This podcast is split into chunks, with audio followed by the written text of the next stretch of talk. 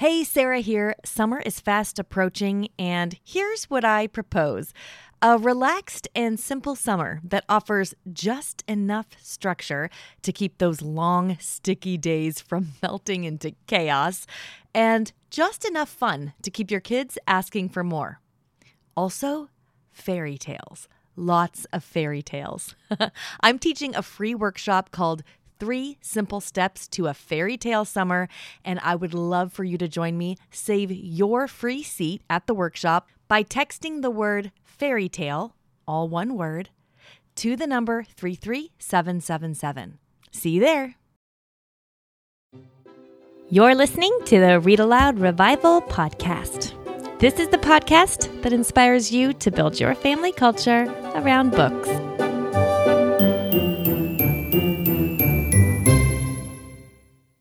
Hey everyone, Sarah Mackenzie here. This is episode three of the Read Aloud Revival podcast. And first of all, thank you. All of your ratings and reviews in iTunes have made a huge difference. The Read Aloud Revival ranked number one in kids and family, which is just crazy awesome because the higher we rank, the more exposure iTunes gives us. And then we can reach more families with inspiration and encouragement to read aloud together.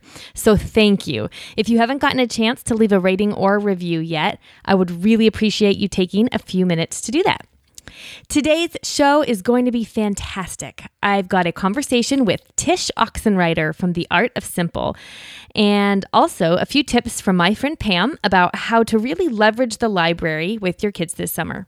I'm also excited to share with you a new summer reading program that's worth your time. And at the very end, I'll tell you about how Sparkle Stories is offering one of my listeners a giveaway. So be sure to listen in so that you can get in on that.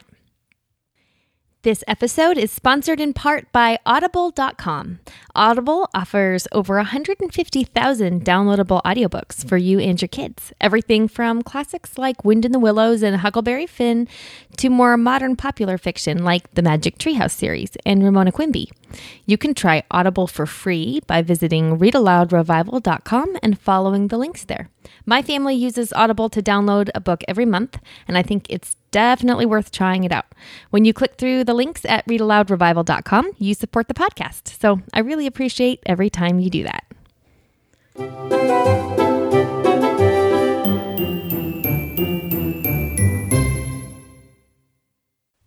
Today I'm chatting with Tsh Oxenreider, one of my favorite bloggers and very likely one of your favorites too.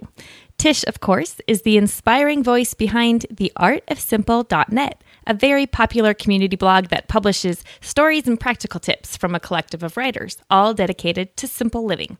They talk about the art and science behind living a little simpler and a little unconventionally. She also hosts the Art of Simple podcast and recently published a book called Notes from a Blue Bike The Art of Living Intentionally in a Chaotic World, published by Thomas Nelson. Tsh and I are going to chat about what reading aloud looks like in her family, how the ebb and flow of her family life is impacted by books and reading, and how travel, something her family does a lot of, fits into the read aloud equation. Hey, Tsh. Hi, how are you? I'm doing great. How are you? I'm great. Thank you. Well, I'm super excited to talk to you. I have wanted to sit and have a cup, cup of coffee with you for like forever. So this is well, the next best thing. I'm so glad. I've got my coffee right next to me. So awesome. there you go. Perfect. well, why don't you tell us a little more about your family? Sure. Well, I am married to a guy named Kyle. We've been married for 12 years almost. And we have three kids, ages almost four, six, and nine. And we have lived in a lot of places. So we've lived overseas. We've I'm originally from Texas, so we've lived in Austin, and now we currently live in Bend, Oregon. So that's us. And you're getting ready to go on this huge epic adventure, right? Yes. In the fall, so September of 2014, my family and I are going to travel around the world going westbound. It's something we've been planning for about five years now. And because Kyle and I both work from home and because we homeschool, we can pretty much pick up our lives and take them wherever we go. So that's what we're going to try for a year. That's awesome. And you're going all over the place, right? In that in that year. Is that right? Yeah, that's the hope. You know, we're we've got a few pins in the map is how we're calling it, you know, places we definitely want to hit up. And then we're just gonna play it by ear and see what happens in between those places. So we, we are doing that little ebb and flow between trying to have a plan but also leave room for flexibility. Um, but we would like to hit as many continents as we can, if not all of them, and then um, be done by a year from now or so next summer. Very cool. Where mm-hmm. are a couple of places that you absolutely don't want to miss? No. Well, it's funny. We each have our our list of places. So my daughter can't wait to go to China. Um, my son, he thinks Madagascar, although I've told him several times we're not going to Madagascar, my six year old. I think he thinks he's going to meet a lion named Alex. Yes, I was going to say that. yeah. So uh, the thing about certain places is that we want to make sure, well, not make sure, but, you know, we live frugally. So it's not like this trip is going to be some extravagant, you know, sort of thing. Sure. Most places we're going to visit are going to be on the way to other places, is kind of how we're thinking of it. So Madagascar really isn't on the way to anywhere. so I don't think we're going to hit it unless we find some amazing flight.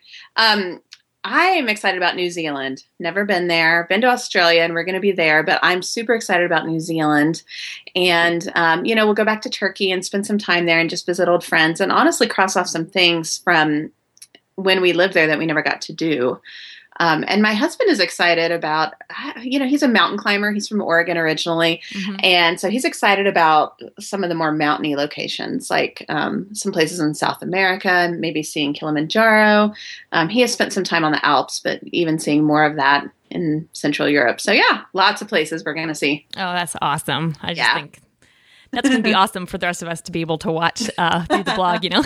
yes, it'll be fun. And we're in the middle of um, creating a travel site that'll go with it. It's going to be a channel on the blog just for the, oh, I for the trip. So, okay. Yes, that's how it's going to work. Cool. Very cool. Yeah.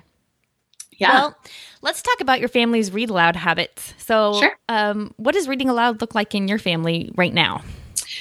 Well, our absolute never miss read aloud time is at night before bed and I'm sure that's the case with lots of parents, really. But um, the way that looks like for us right now is my husband and I take turns. So every other night we we go back and forth, and each kid gets to pick out a book. So we're talking three books, and they vary in length and style. You know, sometimes Calvin and Hobbes is picked, sometimes yeah. it's a chapter book. But my my thought is, yeah, there's some books that are a little more highbrow or a little, you know, not so much.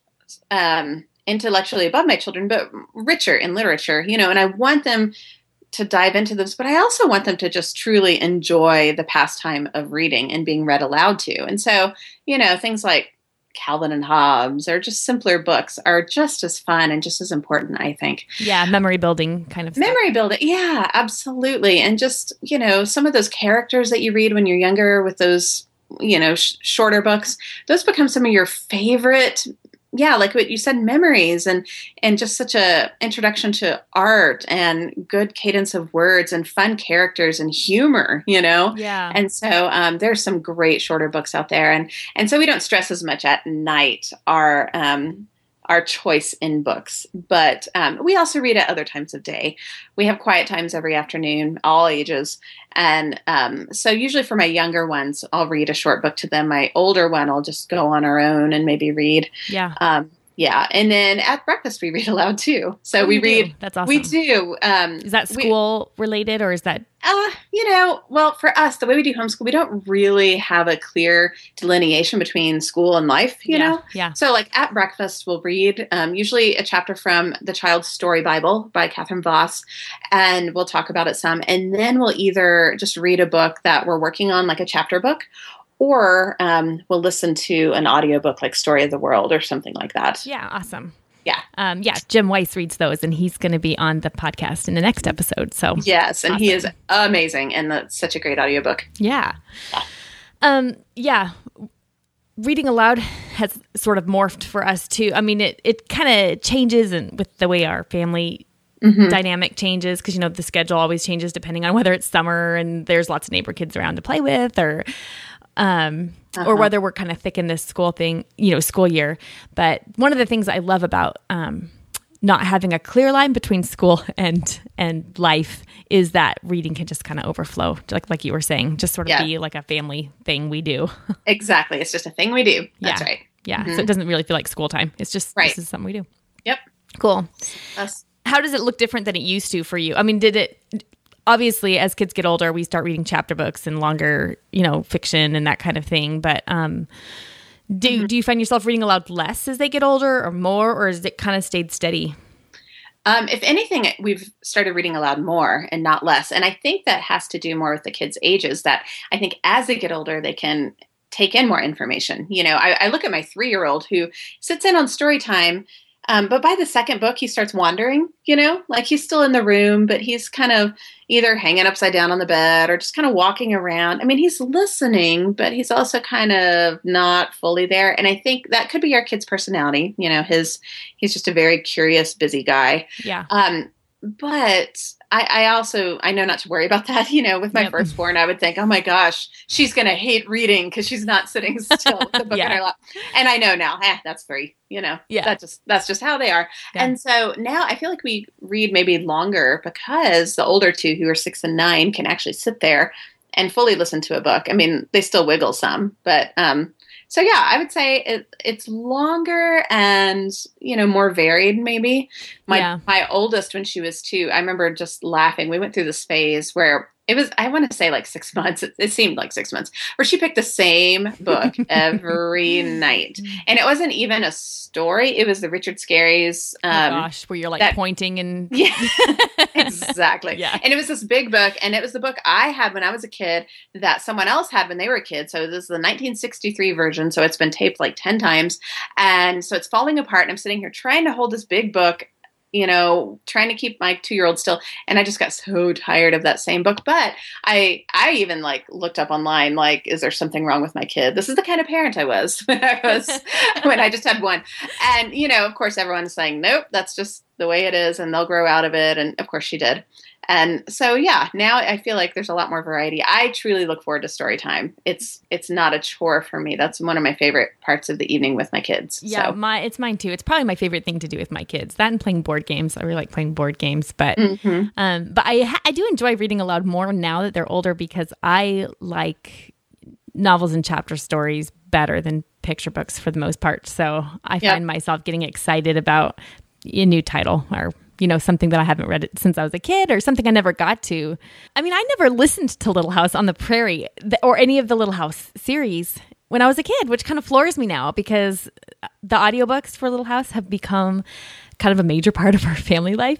So, um, those are That's some cool. of the things that I think are really fun about reading aloud to our kids as we get to kind of relive it. Yeah, yeah, yeah relive it or live sure. it the first time. for sure. Well, you know, I I've never listened to the audiobooks of that, but um, we have read two of the books out loud. Um, Little House, we did the first two. So Little House in the Big Woods and then Little House on the Prairie. And um, I never read them either as a kid. And I felt, yeah, in some ways deprived because I feel like, isn't everybody supposed to have read those as a kid, at least if you're in the States? Yeah. Um, yeah. But so Kyle and I, my husband, we were just like on our the edge of our seats reading them. Like all, I just remember the first time, this is several years ago now when I first read Big Woods. And um, our two younger kids my my third was a baby, but they were like enthralled, and Kyle was like on the edge of his seat too. Yeah. And um, and you know, be like, okay, and that's all. He's like, one more, and he'd be like, yeah, keep going. Yeah.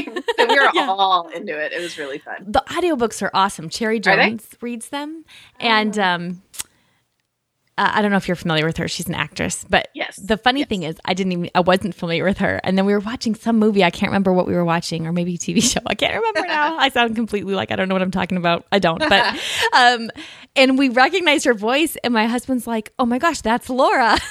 nice, I love that. Yeah the the whole series is really good. I think those ones might be especially good to listen to on audio because there's so much description. Sometimes yeah. I have a hard time reading books that have lots of description without, lots. you know sounding yeah. like I'm, I don't know. reading a textbook or something. Mm-hmm. Yeah, yeah, yeah. So is that is Little House? Did you find it like at the library or on Audible? Or? We listened to those at the library, but I should check and see if they have them on Audible. I bet they do. Um, mm-hmm. Well, you know, sometimes older books are even on LibriVox or something where yeah. it's completely royalty free. I didn't know if those would be, but that's cool. Yeah, yeah. I'll have cool. to. I'll I'll um, dink around online, see where I can find them, and link them to in the show notes so people can sure. find them because those are awesome. awesome. Yeah, that's great. So your family has um, homeschooled some years and sent your kids to school some years, and just kind of whatever works for your family at the time, right? So mm-hmm. how has reading aloud um, changed depending on where your kids are getting their the bulk of their schooling done? Sure. Well, you know, it's funny because we do go back and forth, but the older my kids get, the more I see the value behind homeschooling. Um, at least, not not at all to say that there's no value in in sending our kids to school, but in terms of our personality and our family culture, um, as far as reading goes, I feel like we get so much more out of it when we do homeschool. Um, and the reason is because we can make it a seamless part of our life. Like I said earlier, um, there's not this delineation between this book for school and then this book for fun. And you know, I'm I'm one of these parents. I'm not a control freak at all, but I just want to make the most of my kids' time and I want them to read good stuff, you know. Yeah. And yeah. so and so to me, it's like if we're going to be reading this fantastic book, there's no reason to read, you know, quote something else for school and then something for fun. We read the quality stuff just for school slash life slash whatever you want to call it, you know. Yeah. Um, and so, you know, it's not to say that you can't have amazing story times when you send your kids to school because I know of some people who make that happen. It's just harder, you know. I when our kids were in school, I didn't see them all day, and then when you pick them up, they're tired, you know, and so they need their downtime. They want to play. They need lots of playtime, and then honestly, we didn't get much story time in until bedtime. So I've really, really missed that part of parenting, you know, and and we could read over breakfast, but it was a lot more rushed because we had to be somewhere at a certain time. Whereas at home, we don't start school till 10 o'clock. And that's because my daughter, my oldest, is a major sleeper in her. Ha, okay. And, and I just figured that's because she needs it, you yeah. know? Yeah. I'm not going to fight it. So she wakes up about nine and ha- just has some alone time. She's usually playing in her room by herself, then comes downstairs. She knows she has to be down by 9.30, which Okay. sounds so amazing. Um, and that's when we usually, I've already eaten breakfast. And so that's when we usually do a story time over breakfast. Awesome. Yeah. What are your favorite? What are your family favorites? For reading aloud, Mm-hmm. Mm, gosh, there are. Gosh, that's a tough question because I there's so many good ones. Okay, um, as far as some of our favorite picture books, I'll start with that. Um, some of my favorites are Frog and Toad Oh yeah. because Okay. there's such good dialogue and so many, so much of the plot and the things they say to each other stuff is just funny. But it's not ha ha funny. It's witty funny, you know? Yep. And so it comes out better when you say it out loud versus just reading it, you know? exactly. And it's one of those things you want to share. And because I find it funny sometimes when the kids don't even uh, get it, you know, yeah. um, yeah. it, it kind of has that bonding experience. Well, I'll explain why it's funny. The same goes for Winnie the Pooh. Um, we read the entire, the complete tales of Winnie the Pooh. Um, and House at Pooh Corner this past year, and those are big books. And They are big. You know. I've never Uh-huh. read those. okay, I keep Yeah. seeing them recommended everywhere, um, but I've never, Uh-huh. I've never done it. So you guys love them, huh? well, and I have to say they usually are recommended for kids far too young. Yeah. They are books I would I would say minimum of age eight. Eight to twelve is the best age for Winnie the Pooh, which sounds funny because we decorate our baby nurseries with Winnie the Pooh, you know? Right. Yeah. Um, right. But it is they the humor is completely missed. I think too young. That's not to say you can't enjoy. I mean, my kids were my younger guys were six and three, and they were fine, you know, and they laughed. But I don't think they understood it until I explained it, or they heard their older sister laughing. Um, but there's just the verbiage that they use, the words, the voices, the I mean, they are so well read out loud. I'm so glad we had that experience together. I teared up um, when we read the last chapter, like when it Oh. was time to say goodbye, because it was so good. I was sad that we were done. And I Okay, know we could do it again, but That's awesome. My older kids, my oldest three are eight, 10, and 12. So we're going to do that then because. oh yeah, they Yeah. would like it. Okay. It's fun. They're so funny. okay. Okay. Yep. Cool. And do you guys listen to audiobooks? We do, yeah. Um, we check out a lot in the uh, from the library, especially when we're about to go on a road trip. Um, we that's a great way to get audiobooks in. Now, that's not to say our kids sit perfectly still and never talk, you know, during audiobooks. Yeah. So, um, I, I would say a lot of times in the car, short either sh- a collection of short stories works well, or a book with short chapters. So, like Paddington Bear, we really liked.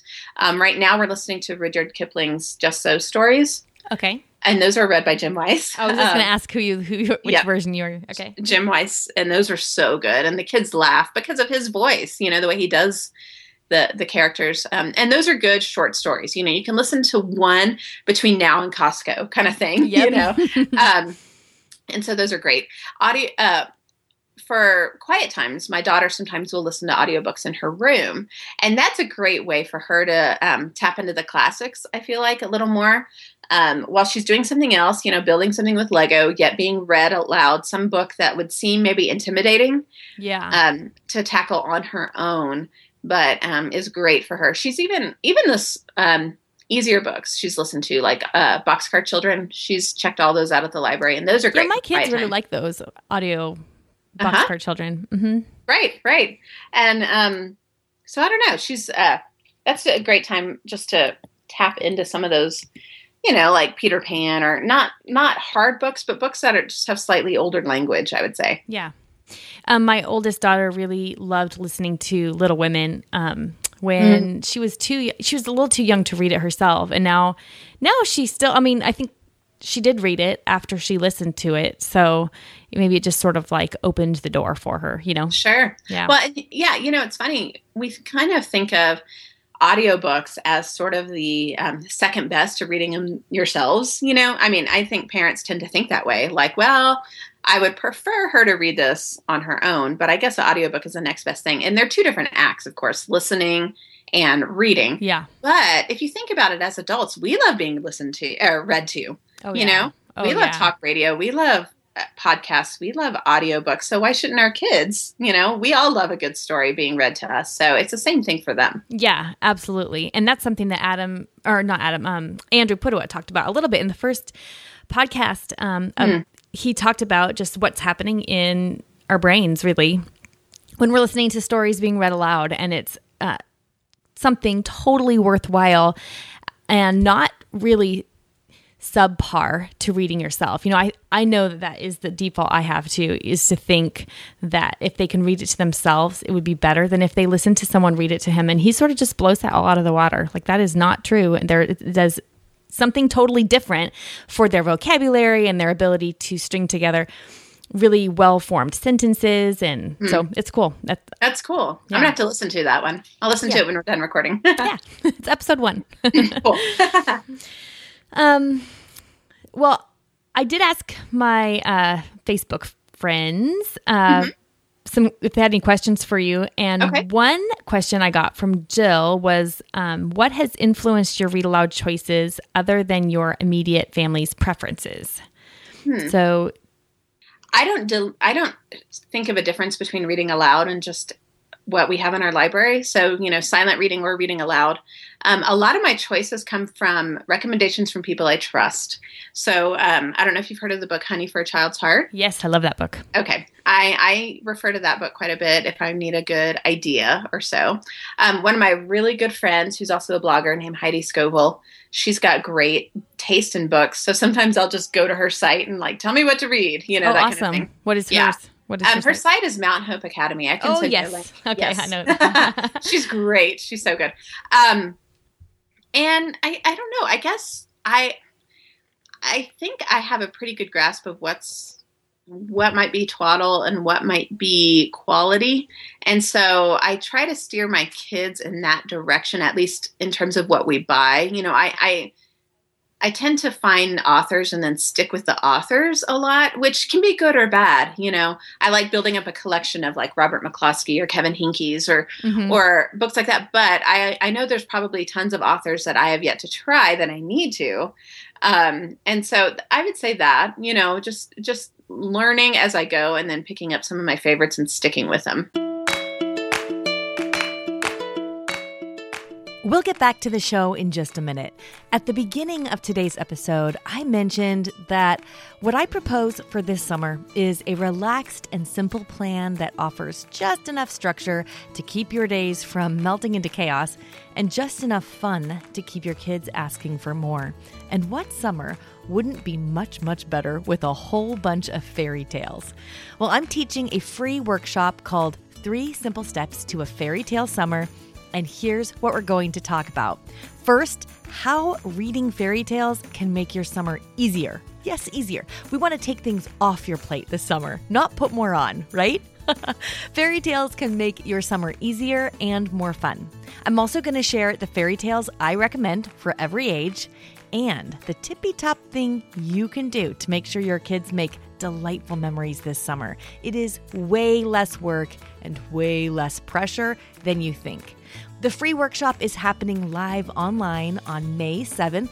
2024, and you can save your free seat by texting the word fairy tale, all one word, to the number 33777. And yes, there's a replay, so make sure you register even if you can't join us live on May 7th. Again, text the word fairy tale, all one word, to the number 33777.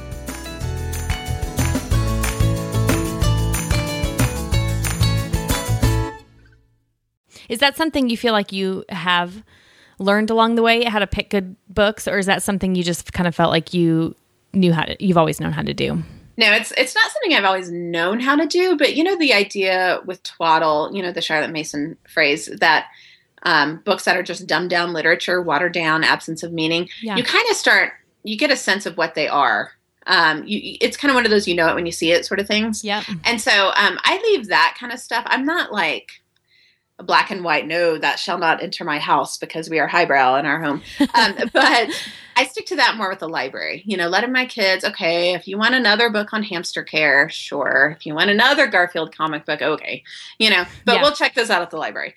Um, because i want them to just enjoy the process of reading. Yeah. Um, but as far as buying books, I do stick to just, you know, I want everything on my shelf to be really quality. And um, a lot of that just comes from word of mouth, hearing what other people recommend and trusting them and trying it out, you know. And sometimes if I'm not sure, I'll, we'll check it out the library first. So there's a book by Mo Willems that, um, we checked out three times at the library and we finally decided okay we we should just buy this one for our home and so we did it's country dog city frog no city dog country frog City and, Dog Country Frog. I don't think I've right. seen that one. Okay. And, and my kids just loved it, and I loved it too. And so um, we just waited. I saw it at half price books and just snagged it up. So you know, it's a lot of trial and error in some ways. Yeah. With when it comes to twaddle, I know that. I, don't read twaddle aloud because that's like torture, you know, to, try, to, try, to read aloud something that's just, I don't know, mm-hmm. Junie B. Jones or something. That's like oh, torture. No. Oh. But when my kids are going, when they're you know, they've learned how to read and they're kind of going through that fluency stage where they need to read a lot and a little bit underneath their reading level so they get faster at it. They do read like stacks up. I mean, I know my second daughter went through this phase where she loved the Disney fairy series, uh-huh. which I thought was just like a horrid. and I would never read those out loud, but I I also didn't, you know, stop her from checking out a stack of them at the library and it made her, you know, helped her I know Susan Wise Bauer says to do that too. She yep. says to let them just read lots and lots and lots of things that are a little below their level, and it makes their fluency speed up. And then that's can, right. Yeah, that's right. I actually asked Susan at her house one time because I was my daughter was seven at the time and you know i said the hamster care thing i wasn't joking at all um, there was a phase when she went through like we didn't even have a hamster oh. and she was so fascinated in these like r- small rodent care section of the library oh, that's really and funny. check okay. out all these books and i'm just thinking why you know but um and so i asked susan that and she was like ah just let her um, it's no big deal, really. You know, she's just wanting to read something that interests her. You know, yeah. it's just an interest. It'll pass, maybe, right. and if not, you know, that'll she'll pursue that. But it's like, yeah, you're right. I'm I'm way overthinking this. I'm making it's you know book reading should be fun at its core. Right. So, you know, I don't know. So so that makes me wonder, do you pick out your read alouds? Like when it's time for y'all to have read aloud time, do you pick them out or do you let your kids? I usually pick them. Nowadays, I usually pick them. Um, although if my kids, um, if there's like a book that they've been eyeing or that they've been wanting me to read aloud and they ask, then I'll kind of put it in the queue, you know, and we'll get to it. But um, we don't read a ton of picture books. We're, we're going to get back into that um, phase here because my kids are 12, 10, 8. And then I have yeah. a two year old and twin ah. 10 month olds. Got it. Okay. So you yeah. have that younger group coming in. Yeah. So we're going to get back into, I mean, we, of course, I read picture books to them and, and they'll play a bigger part in our normal day to day kind of reading aloud again. But for chapter books, generally, I, I choose them, um, and then the kids just choose their own reading. Um, although listening to you say that your kids pick the the stories before bed, I bet my kids would probably totally dig that. uh, so if you're reading a chapter book, then at night, do you just do a chapter from it and then move on to something else? That could take a while, I guess. It does. Um, yeah, we do one chapter. So like right now, for example, um, we tend to. This has been a new thing for us. We're trying it out.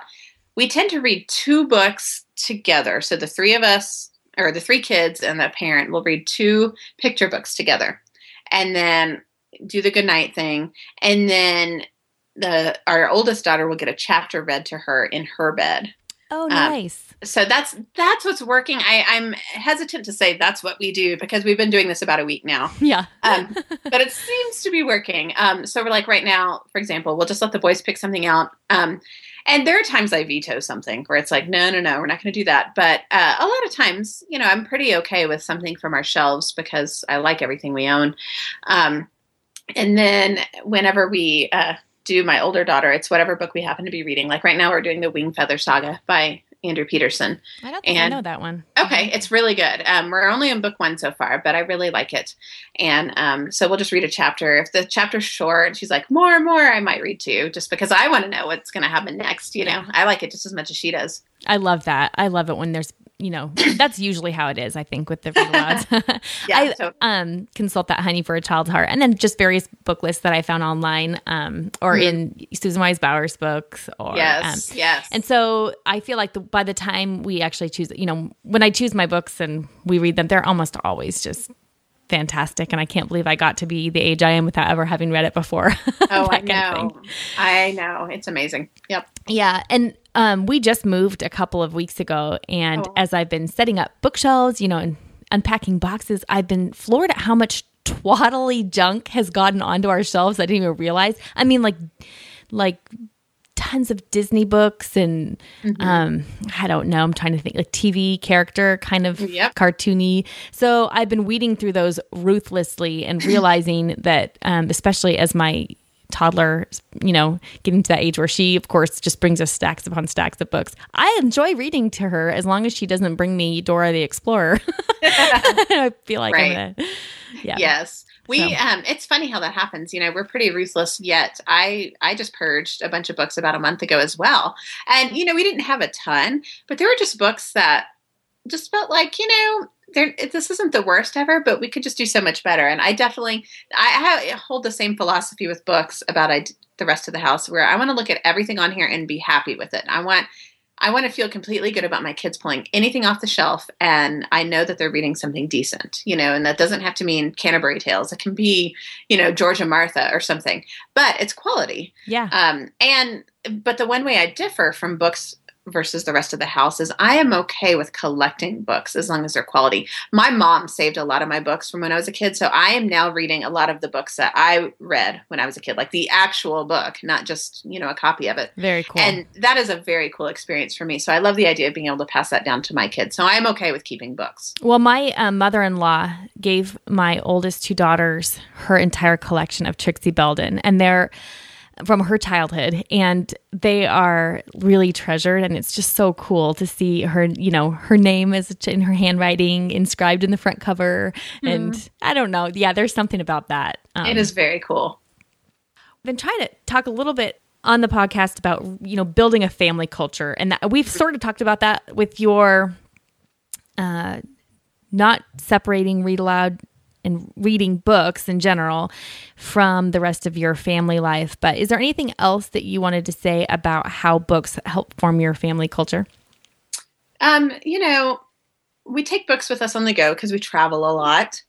And we, I don't know, they, they become sort of our connection to our home base. And now we don't think of our home base as wherever we're living because we move frequently. We think of our home base as the five of us together. Oh, and like so, that. Yeah. And so books, especially just treasured books that we've read again and again, become sort of our mainstay. You know, they're kind of like, it's kind of like, um, Christmas ornaments. You know, you open them up, and you're like, oh, this is from Aunt so and so, and you know, you have those memories and those things that just immediately anchor you to uh, your family of origin. Well, I think of books in that way when we travel, and so you know, we're we're selective because they need to be lightweight and thin and all those things, but they they bring us back to who we are, especially after a day of um, something foreign. We're in a new city. We, we've done nothing but meet new people, eat different foods, do this kind of stuff. And yet, at the end of the day, whether we're in a hotel room or in a tent or, you know, sometimes on the plane, we can open up, you know, if you give a moose a muffin or, or Blueberries for Sal or some kind of book that we've read a hundred times, and Mhm. it's and it's like comfort food. You know, it's like everybody. Yes, it's like suddenly like this is who we are. Okay. This Yeah. is something we value. This is a story that's almost part of our own family's tradition, you know. That's so cool. Uh, Yeah. Now, when you're reading, well, I mean, when you're traveling, you make reading aloud just part of your day, just like any other time.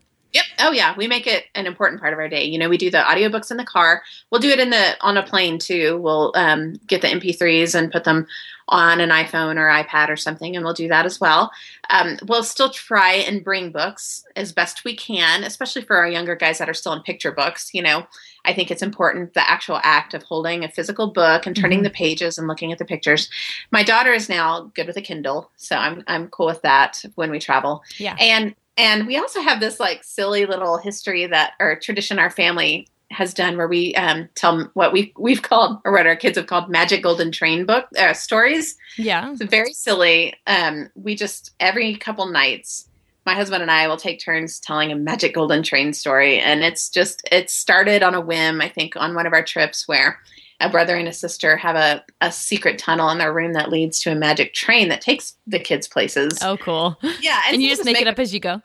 yeah, Oh, you know, or they'll say like, "Let's go to India this time," or "Let's go to Antarctica," and we're like, "Okay," and you know, we'll let them add to the story and stuff. So it's not an, it's not a physical book or a real story. We Mm-hmm. just kind of wing it, and it's been fun. And I think they'll have good memories of that later. I bet they will. I bet it'll be one of those things where you're sitting around the table at Thanksgiving, you know, 20 years, and they'll go, Oh my gosh, that was my favorite one. Do you remember that? And they'll remember Yeah. way more than you will. Oh, way more, Yeah. way more. It's so funny how they do that. Yep. So now when you bring audiobooks on your in your travels, how do you do that? Do you use Audible? Do you go to I mean buy them? Do you how do you we do a mix. So, um, you know, on a plane, I mean, on in the car, or if we're not going for very long, we'll check something out at the library. Okay. and just have CDs.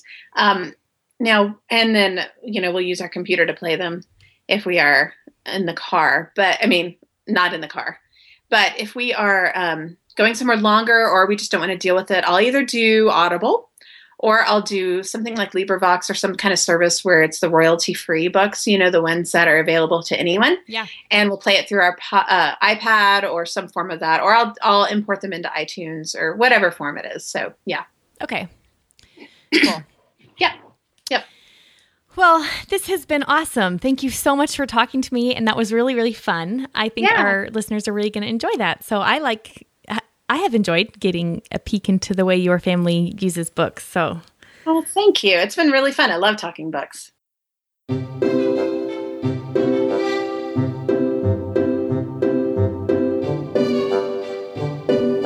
Heading to the library can be a real challenge, but like Tsh and I talked about in today's show, there are so many benefits to making it a part of our family life.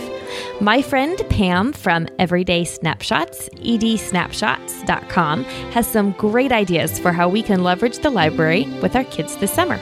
I invited her onto the show to share those, so I'm super happy that she's here. Hey, Pam. Hey, Sarah, how are you? I'm awesome. How are you? I'm doing great, thanks. Well, you have some great ideas for making better use of the library this summer, and I need all the help I can get because I have been somewhat unmotivated to take my whole crew in. I wonder why. right. I don't know if all of our listeners know that I have six kids and three of them are two and under. So heading to the library would be kind of like bringing the zoo with me. but what can we do to make library visits more pleasant this summer? Well, you know, going to the library is such an important part of what we do to foster that culture of reading in our home and with our kids. And so I think the very first thing we need to do as moms is make the library a priority in our home.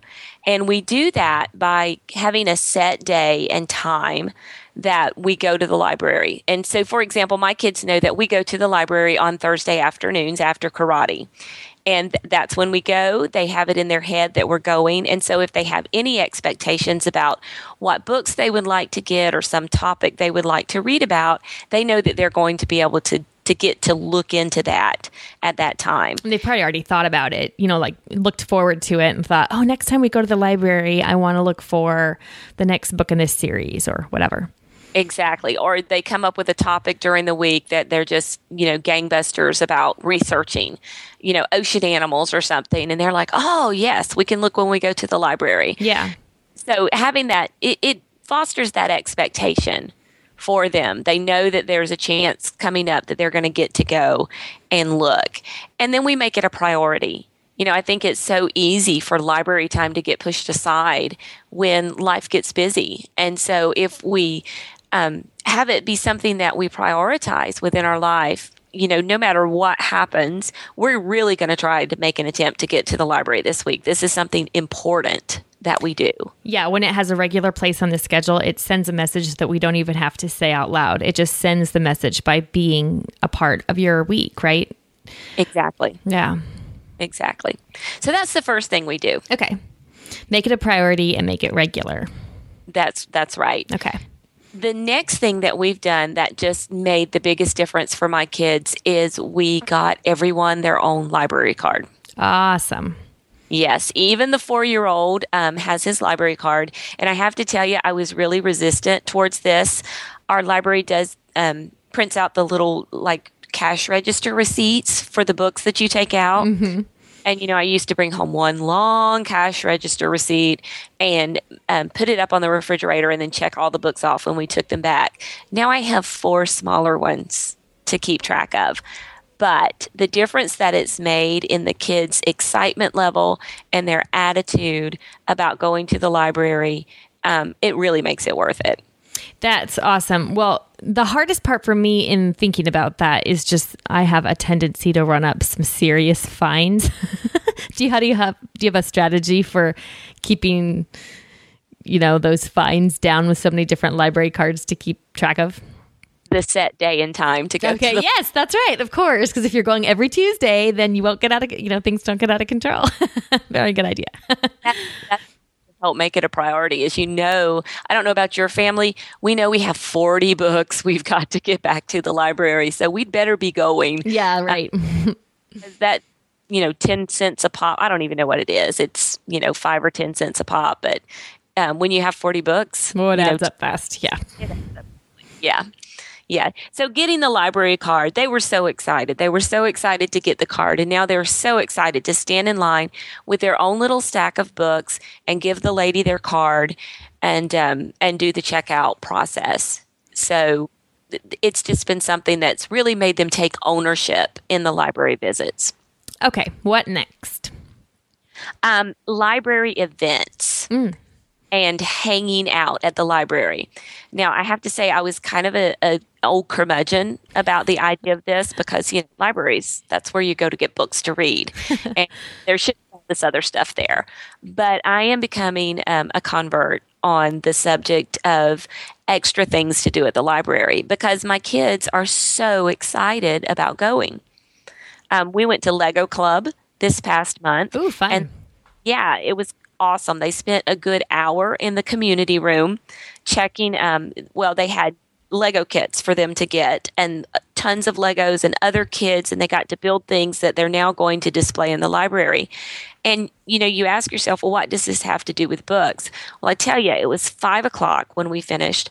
I was ready to go home and get something to eat. They would not let me leave until we had gone over to the children's section and checked our books out for the day. Oh, that's great. you know, totally knew what we were there for. They had a great time doing the Legos, but we were not leaving that library without them getting their books. Well, and a lot of summer, or yeah, a lot of libraries have summer reading programs where they have puppet shows or magic shows and um, concerts and free activities that are really pretty great. Yeah, there are. Um, your library will probably have a calendar that you could even pick up now that has all of the things listed that they're going to have this summer. And just going to those different activities fosters a sense of fun with the kids, and they really, you know, start to feel like the library is a place where they can go for information, um, for fun activities, and they have a good feeling about going there. Yeah. And they look forward to it. It makes it a happy place. So when they think back on going to the library, it's not um it's not something they think of as a chore, which I don't really think any child would probably think that really, but you know, they look forward to it. Something Yeah, yeah. they do. Yeah. Exactly. Um, the last thing that I have is um, getting to know your library staff. Oh, yeah. Um, my daughter likes to call our librarian Miss Librarian. thrills her to death when um, she's walking up going, Miss Librarian, Miss Librarian, can you help me find the fairy books?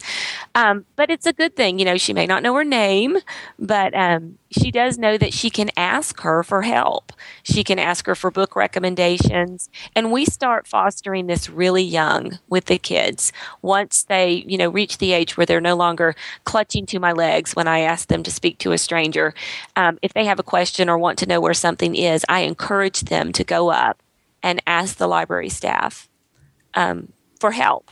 Yeah, we do that too. And even if I know the answer, I will try and have my kids go up and ask. Um, it's my impulse to answer them because I worked um, in a library for several years. Loved that job. That was such a fantastic job. and um, so, you know, I have like Dewey Decimal numbers in my head and um, I could direct them where they need to go. But I try to have them go ask because I want them to form those relationships with the library staff. So, yeah, I'm totally on board with that. And it's so important. And then your relationship with the library staff is also important just by having conversations with them about the different kinds of books that you enjoy in your family and the kinds of readings that you like to do aloud when you read aloud to your kids or the different things that you appreciate or the the topics that you're studying. If you're a homeschooling family, the topics that you're studying in your homeschool or what your kids might be interested in. And I really do think these librarians remember this information. So later on, when their your kid walks up to them and says, I, you know, I need a book about such and such, they kind of have an idea of where to steer them. Yeah. We've had that experience where we go into the library and a librarian will say, Oh, I saw a book that would be something just reminded me of you or that would your family would really enjoy. And I love that. And I really think that um, really good librarian relationships, relationships with the people who work in our libraries, are fan- just a fantastic resource. That's something to cultivate for sure.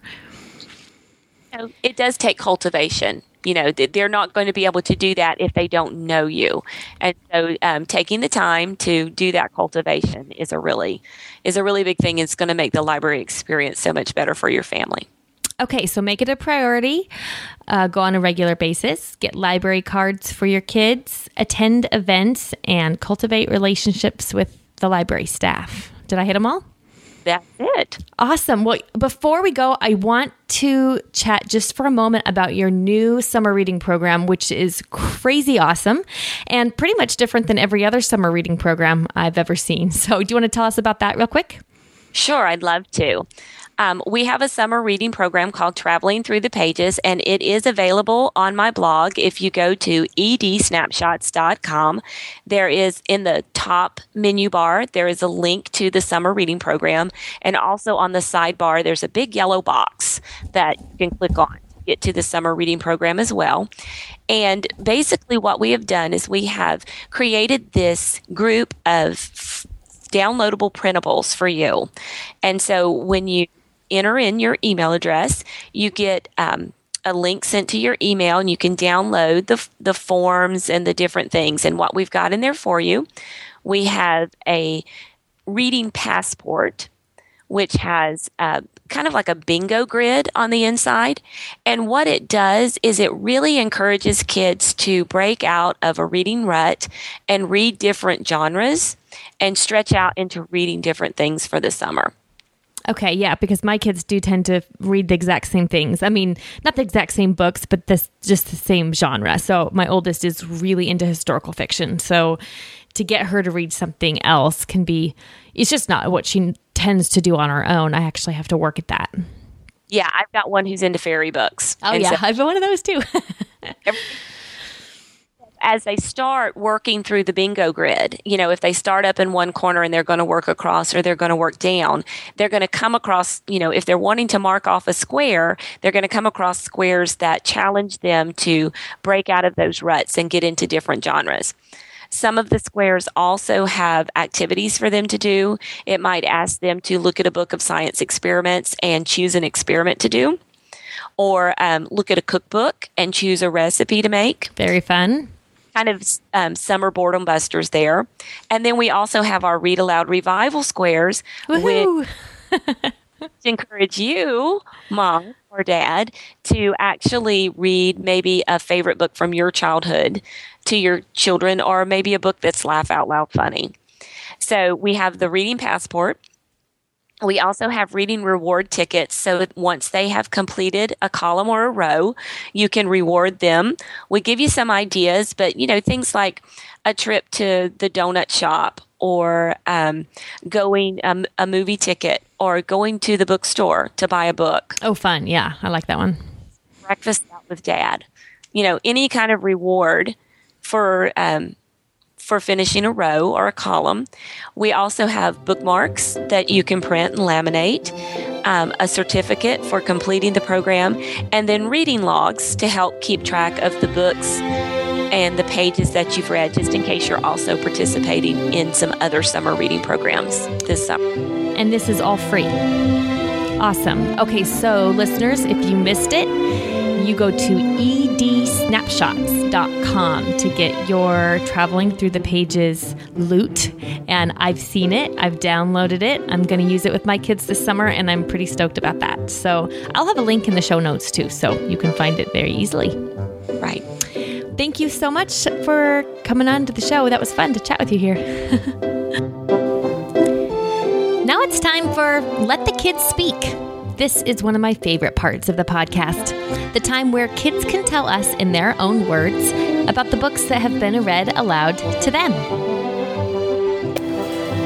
Hi there, my name is Madeline, and I live in northern Idaho, and I am 13 years old.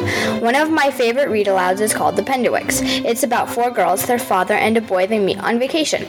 They're sweet, patient Rosalind, sarcastic and impatient Skye, daydreamer and writer Jane, and shy Batty, and oh, their lovable hound. My favorite adventure is when sarcastic and impatient Skye turns the oven on boiler when she is making cookies and almost burns the house down. Why did she make cookies and why did she almost burn the house down? My answer is to read the book.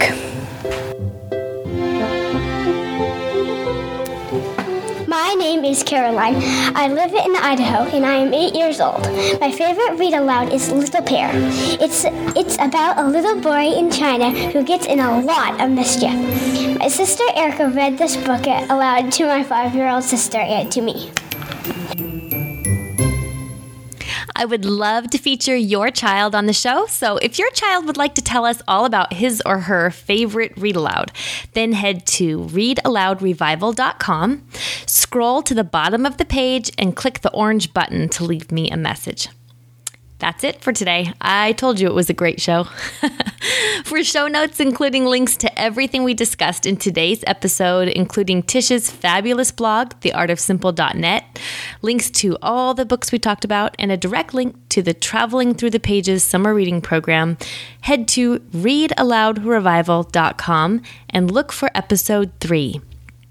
The kind folks at sparklestories.com have generously offered one listener a travel package just in time for your summer wanderings. Sparkle Stories inspire a sense of wonder and magic, and this collection of travel tales will be a delight for your family car rides. For your chance to win, head to readaloudrevival.com.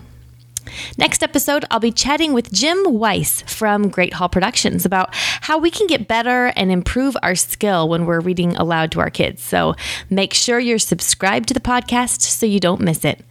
Until next time, go build your family culture around books.